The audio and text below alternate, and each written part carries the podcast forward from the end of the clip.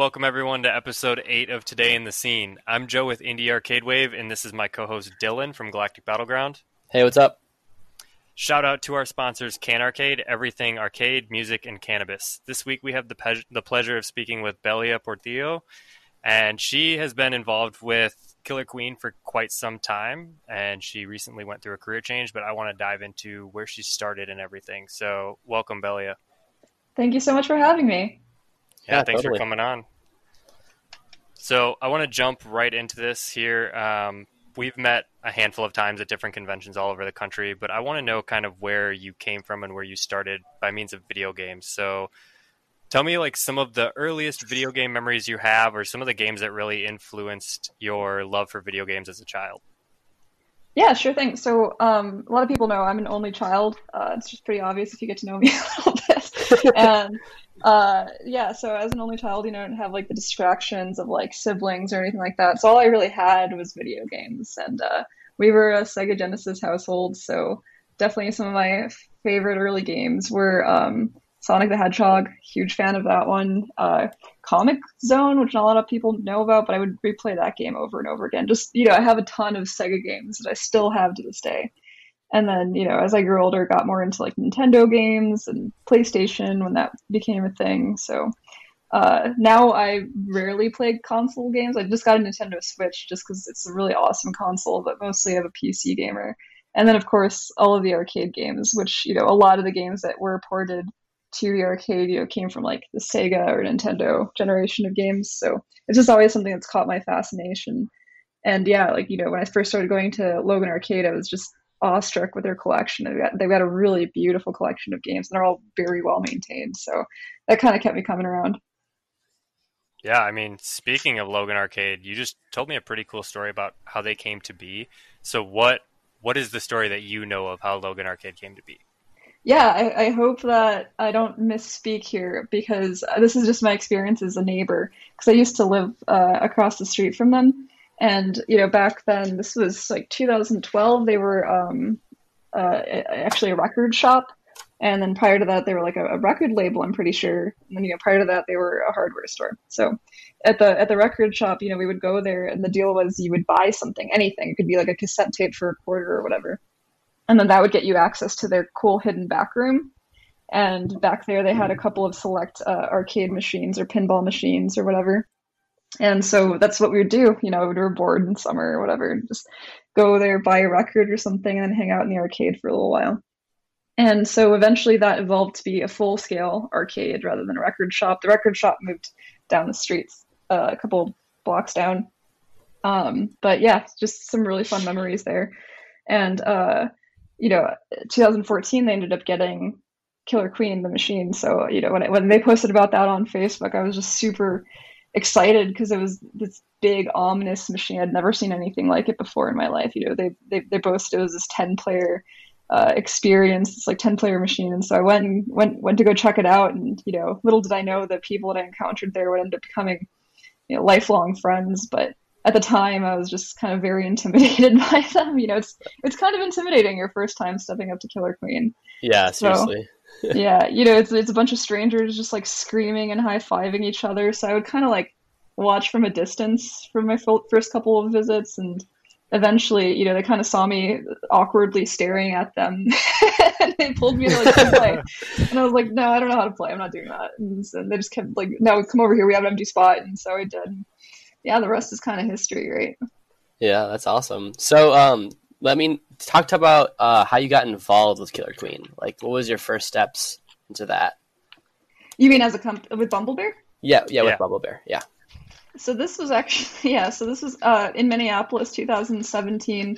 Um, at this point, you know, I'd been a, a an avid Killer Queen player, traveling to different tournaments, and this was actually Bumble Bash 2 uh, in Minneapolis over at Up Up Down. Okay. And um, you know, our team lost pretty early. We struck out and um, started started getting some some drinks in, and uh, I, I cornered Josh and Nick, and I said, "You guys need help with your social media."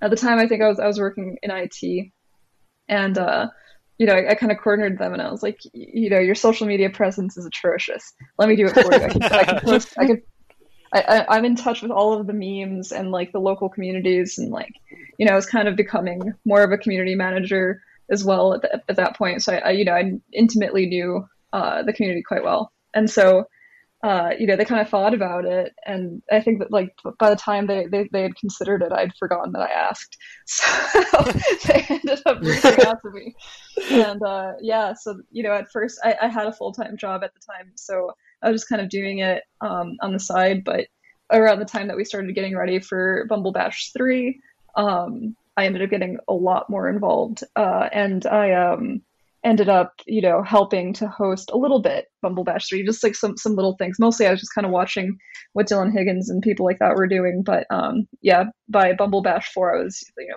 pretty much a full time at Bumble Bash. That was the only job I had, or at, at Bumble Bear, excuse me. That was the only job I had. It was, uh, you know, my, my role ended up becoming chief marketing officer. You know, uh, instead of just doing social media, I was doing a lot of marketing outreach, kind of event planning, going to different conventions and things like that throughout the country, just you know, evangelizing the good word of Killer Queen. And you know, I think it was 2018, 2019 when uh, no, yeah, 2018 when Black Emperor.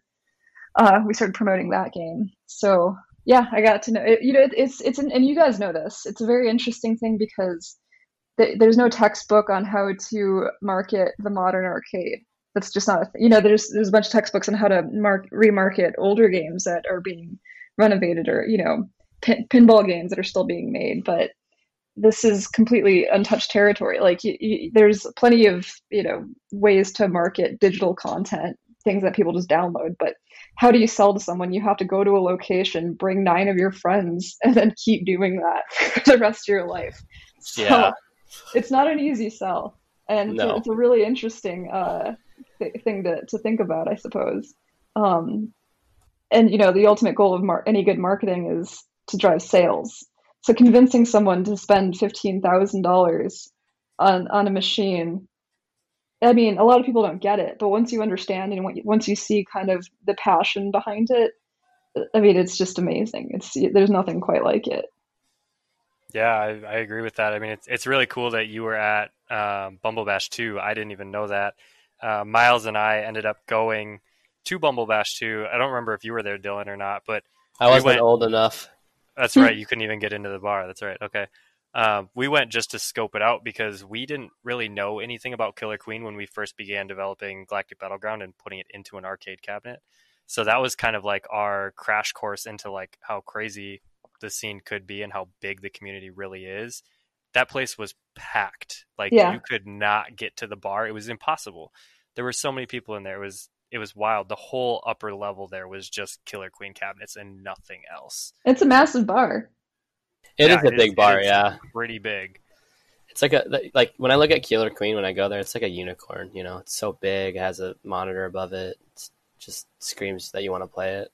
Mm-hmm. Yeah, but I mean, the big thing is, like you were saying, there's 10 people on the cabinet and selling a 14 15000 dollar machine is difficult i mean even at 6000 it's difficult so what, with your experience at bumble bash um, starting in two doing a little bit with three and four how was four different from the past ones with the incorporation of all the new indie games that were brought in and what was your role there at bumble bash 4 yeah so i was uh, the event planner, I would say, for Bumble Bash 4. So I was in charge of uh, figuring out the schedule, making sure that people had what they needed. Um, what, I, what I came to find out is that this is actually eh, multiple people's jobs at, at a typical convention or event like this, an event of this size. You know, typically you have sort of like a an event planner. You have many of them, assistants to the to the event planner, and you have um, kind of like a, a, ground floor manager, someone who walks around just making sure that people have water or that you know there's no puke on the ground and things like that. Or, and then you have you know someone who's you have multiple multiple people who are uh, organizing the tournament itself or uh, organizing side events, things like that. Um, and we had essentially there was me, Tiana, Aaron Goldberg, and then everyone you know Chaco, Brian, like everyone else at, at Bumble Bear uh, was obviously helping out as well. But we, you know, I think that we kind of underestimated what, what a big responsibility this would be. Um, so, so yeah, I ended up, you know, covering a lot of territory there. And what made it pretty different was, first of all, we we weren't in a in an arcade. So typically, we would you know, Bumble Bash One was not in an arcade, but it um, was in Austin, Texas. Um, they had an arcade nearby that was in, a, in sort of a private event space. Um, actually, next door at Bumble Bash One, there was a big buck hunter tournament happening, which I thought was pretty funny. Oh yeah, um, Jocko was mentioning that. Yeah, and you know, Bumble Bash Two, obviously Minneapolis uh, at Up Down. Bumble Bash Three uh, Port- was kind of a split, so it was in in Portland, Oregon, and uh, part of the event was at the arcade there, Ground Control, and then the other part was across the street at uh, the Siren Theater.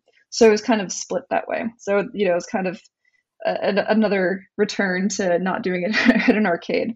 And you know, this year for for Bumble Bash Four, you know, we really wanted it to just be in one event space. We wanted it to just be um, in one location that people wouldn't have to like cross any streets or you know take any risks to getting from one event to the next. And that didn't really work out in the end, unfortunately. So we got a lot of last minute changes that we had to address. And you know, this is just typical of event planning is things are and anything that can go wrong probably will.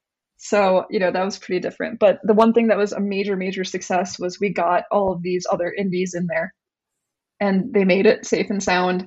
And it was such a beautiful, it was, I've never seen so many games that I wanted to play in one place. Uh, the, the only thing I could think of is like Glitch Bar. I think that Glitch Bar in South Florida, they have a really excellent collection of these kind of modern arcade games. And, uh, but yeah, Bumble Bash uh, for you know we we just really nailed it on that one on that front. The only thing is, uh, I wish it had been that the games had been indoors because if it had rained or something, man, what a travesty. Yeah, yeah, that would have been horrible. and you guys had that super rare like white machine too. Yeah, still only have one of those. It's currently in my stepfather's garage. there you go. Yeah, I, I agree with you. Bumble Bash Four was awesome. The the venue was really cool. It was uh, at the Choo Choo, right?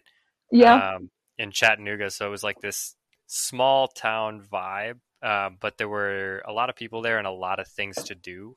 Um, awesome food. That street market that was a couple blocks away had fantastic food there. Um, and yeah, all the games that came, we had what Death Ball, Switch and Shoot, Cosmotrons, Armed and Gelatinous, Galactic Battleground, Killer Queen, Black Emperor, like pretty much all the big indies that are out right now um, in one place. And like you said, I mean, Glitch Bar has an awesome collection. I went down there for uh, Queens Gone Wild in I mm-hmm. think that was in February, and that that was crazy. I've never seen pretty much every single indie in one arcade. It's usually and they just like got they their Black Emperor. Yeah. Yeah, it's it's, yeah. it's a great bar. Uh, if anyone ever gets the chance to go down there, it's it's a good time too. So yeah, I mean, playing crab volleyball there too, which was yeah. really fun. If you have you played that yet?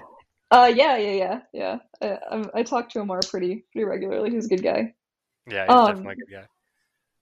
Yeah, it almost felt like Chattanooga is a pretty small city. Uh, it almost felt like it was Killer Queen City for the weekend because you know you would walk down the street and there's like seven or ten of like people that you kind of know from a different city. You know, so it, I think a lot of people actually ended up saying that this was uh, the best Bumble Bash they'd ever been to. And um, in my mind, I was like, what are you talking about? So much went wrong. But they didn't see the things that went wrong. They were just having a really good time. And the weather was perfect. Thank God it didn't rain or anything. But yeah.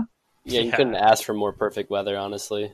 Mm-hmm. Let's um, let's talk about where you are now, because I know that you are still associated with Bumble Bear, uh, not necessarily working for them, but um, you definitely still keep in touch with everybody. What are you doing nowadays? Yeah, so I'm still helping out um, if and when I can, uh, generally just with like promotional things, but uh, nothing too major. I got a, a new full time job because uh, you know um, the arcade industry, like no one's looking to buy cabinets right now. Obviously, you know for an arcade that's going to be closed for the next who knows how long. So yeah, that's Bumble Bear's main source of revenue. So I, you know, I helped with them uh, launching the Kickstarter for Abs versus the Blood Queen, uh, which is the new game, and you know that's you know a, a, really good potential for for revenue stream. But um, I had to take a step back and just like you know find other opportunities out there. Um, so I applied for a position over at Jackbox Games, and they focus on. It's kind of a similar vibe, honestly. They they focus on party games. The difference is it's not an arcade company, um, but you know party games that you can play with like a, a bunch of people and I'm doing a lot of really similar work like community management because they have an amazing community as well. I'm doing, um, you know, obviously like marketing, social media, things like that. And um, it's it's I still have the, the sense that I had with Bumblebear, where they really value my input and kind of take uh, what I say into account. So you know, it's it's a good feeling. I'm really enjoying what I'm doing, uh, and yeah, I'm always there for Bumblebear if they ever need absolutely anything at all. I fucking love those guys. Yeah, they're they're awesome guys. It's really cool to have met Nick and Josh. I I really got to know them at Bumble Bash. Um, is when I spoke with them uh, but at uh, what was it at at Queens Gone Wild, I talked to Nikita quite a bit, and it was cool to to chat with him more. Yeah. Um. Yeah. So, what are your top five favorite games of all time? And oh this could be to nostalgia or from like gameplay mechanics. And if not, you could just do your top three, and they don't have to be arcade based. So yeah, Killer Queen, uh, Killer Queen, Killer Queen. No, um, um, I really, uh, I think that. So I don't know if you guys know this, but I dabble in gameplay development as well. There's like a project that I've been working on for like it feels like three years now. That's never going to be finished, but a big inspiration for that was definitely Earthbound, um, Undertale, uh, which is also kind of inspired by by um, Earthbound. Uh, so, so I really like those types of games a lot. Um, I've been playing a lot of Animal Crossing, but it's not my favorite game at all. It's just like one that I've been playing a lot in quarantine recently. um, I don't know. I'm trying to think like um, arcade wise. I really like um, like those games that are just quarter eaters, like Golden Axe. Like it's kind of unfair. and You'll never get very far unless you just keep dumping quarters into it. I really enjoy that mechanic for some reason. Um, Ah, uh, geez, I'm trying to think. What else have I played? Uh, I really love the Fallout series. I every time they come out with a new game, I, I play it and I'm disappointed. You know, similar to like Bioshock, these kind of like story driven oh, yeah. shooters. Like I, I, really love those types of games a lot. Um, Definitely two of my favorite games. Bioshock is like top tier. Yeah, mm-hmm. Bioshock and Fallout are both amazing franchises. Yeah, definitely. Yeah, I recently finished uh, The Witcher, also Witcher Three, actually, uh, which I thought was a fun, cool game. So, yeah, it's kind of the, the the one type of game I don't like, or like, which would surprise a lot of people. I think I don't like JRPGs. I just can't stand them. So I've never played like any Fire Emblems. I've never played uh, Final Fantasy. Like Kingdom Hearts, I've played, but I don't like it. so you know, I can tell you what I don't like more than I can tell you what I actually enjoy. I suppose. Um, yeah. But yeah, just all, all around, like, um, I don't know. Yeah, there's I, I, like a good mix of like indies and some like well thought out AAA's. Um, but more than anything, I, I, you know anything that fosters a sense of community. Like Killer Queen does this really well, where it's just like you just make lifelong friends. And I think with the advent of Discord, you have so many more opportunities. You know, even if you're you're playing just like a solo game like The Witcher, you can hop on like a Witcher fan Discord and make a ton of friends that way. You know, there's That's just awesome. like endless opportunity. I mean, you could, you know, I, I don't do that because I'm not, I have enough friends. But, but you could, you know, it's, it's just such an awesome time to be a gamer. You know, when I was growing up, you're a freaking nerd if you like, yeah. if you were interested in this kind of stuff. But, but now it's just like, I don't know, it's really revolutionized, uh, you know, being into video games, which is great. It's awesome. Right. I mean, the only the only place you were really talking to anybody was like in the Xbox lobby place. Oh, and they're just toxic. Oh god. Yeah, just super super toxic before game. Yep, best times in my life. and do it again. good memories. um. So, what what do you think makes a game great? Like, I've, yeah, um, yeah. I think something I've said before is like because I've answered this question pretty recently. I think and I think my answer was, uh, you know, a sense, give, fostering a sense of community, uh, like a game that, that can kind of like do that. You know, whether that's it, it, compels artists to create fan art, or if it's something that um, compels people to, you know, like I said, hop on like Discord and like start a whole conversation about it, or like something that you know they're just like on the forums day and night just talking about like story intricacies or anything like that. Like um, any game that fosters that sense of like belonging in people, uh, I, I think is it just makes for a really great game. You, you know, it can be like even like quote unquote bad games can do this. Yeah. So yeah, like it's just bad games are the worst games, and like think about it, like ET, you know, Yeah, or like you know, it's it's a joke. Like people call Killer Queen a dumb B game, or like they'll say like the game's broken or whatever. You know, like they're joking. Yeah. They love it, but it's like that's the joke. Is like it, at the end of the day, it's just like a simple platformer that we're fucking obsessed with. Yeah, so, exactly. so so just by itself, it's it's a it's an interesting concept. You have three ways to win. That's pretty clever. Whatever. Um, but what really makes it shine is just that sense of community that you get from it. Yeah, exactly. Like the community aspect is like the best thing you could ever ask for. Like I love playing World of Warcraft because of the community. Mm-hmm. Like I have some long term friends from ten years ago. I like don't talk to them that often, but whenever I hop on, it's you know we still talk. Um, so I have another question. Um, where do you see the indie arcade scene going within the next few years? I know COVID is making a big damper on it, but I just want to get your insight on it. Yeah, unfortunately, uh, it might be going to downloadables. You know that that might have to because you know if, if uh, public spaces stay closed for a lot longer, like I think that you know Bumble Bear got a really good jump on it. It you know a few weeks into quarantine, they kind of saw the writing on the walls super quickly and started you know doing everything they could to to get this off the ground. So you know I think that might be kind of the way to keep the you know the companies just afloat or alive until things do reopen and they're able to sell their machines again. I mean, outside of that, eh, you know, people have explored options of like having like remote controllers so they can like stand far away, and I, I don't, I just don't see it happening. Yeah, that is. It's unfortunate. Yeah, it is really unfortunate. Yeah, I mean the the camaraderie of the arcade is definitely the rubbing elbows with your opponents and being in their face, being able to talk trash. So I, I think you're right with the downloadable side because you can at least still get people into the game and be able to play the game. Um, and then when arcades open up, they'll be looking for these games in the arcade because they know that's where they were based at. Mm-hmm. Yeah, and you know, it's like you said, rubbing elbows, standing, you know, like six inches apart, not six feet apart. You know, it's like the number one thing that arcades are looking to. To that's like the reason that they're staying closed right now.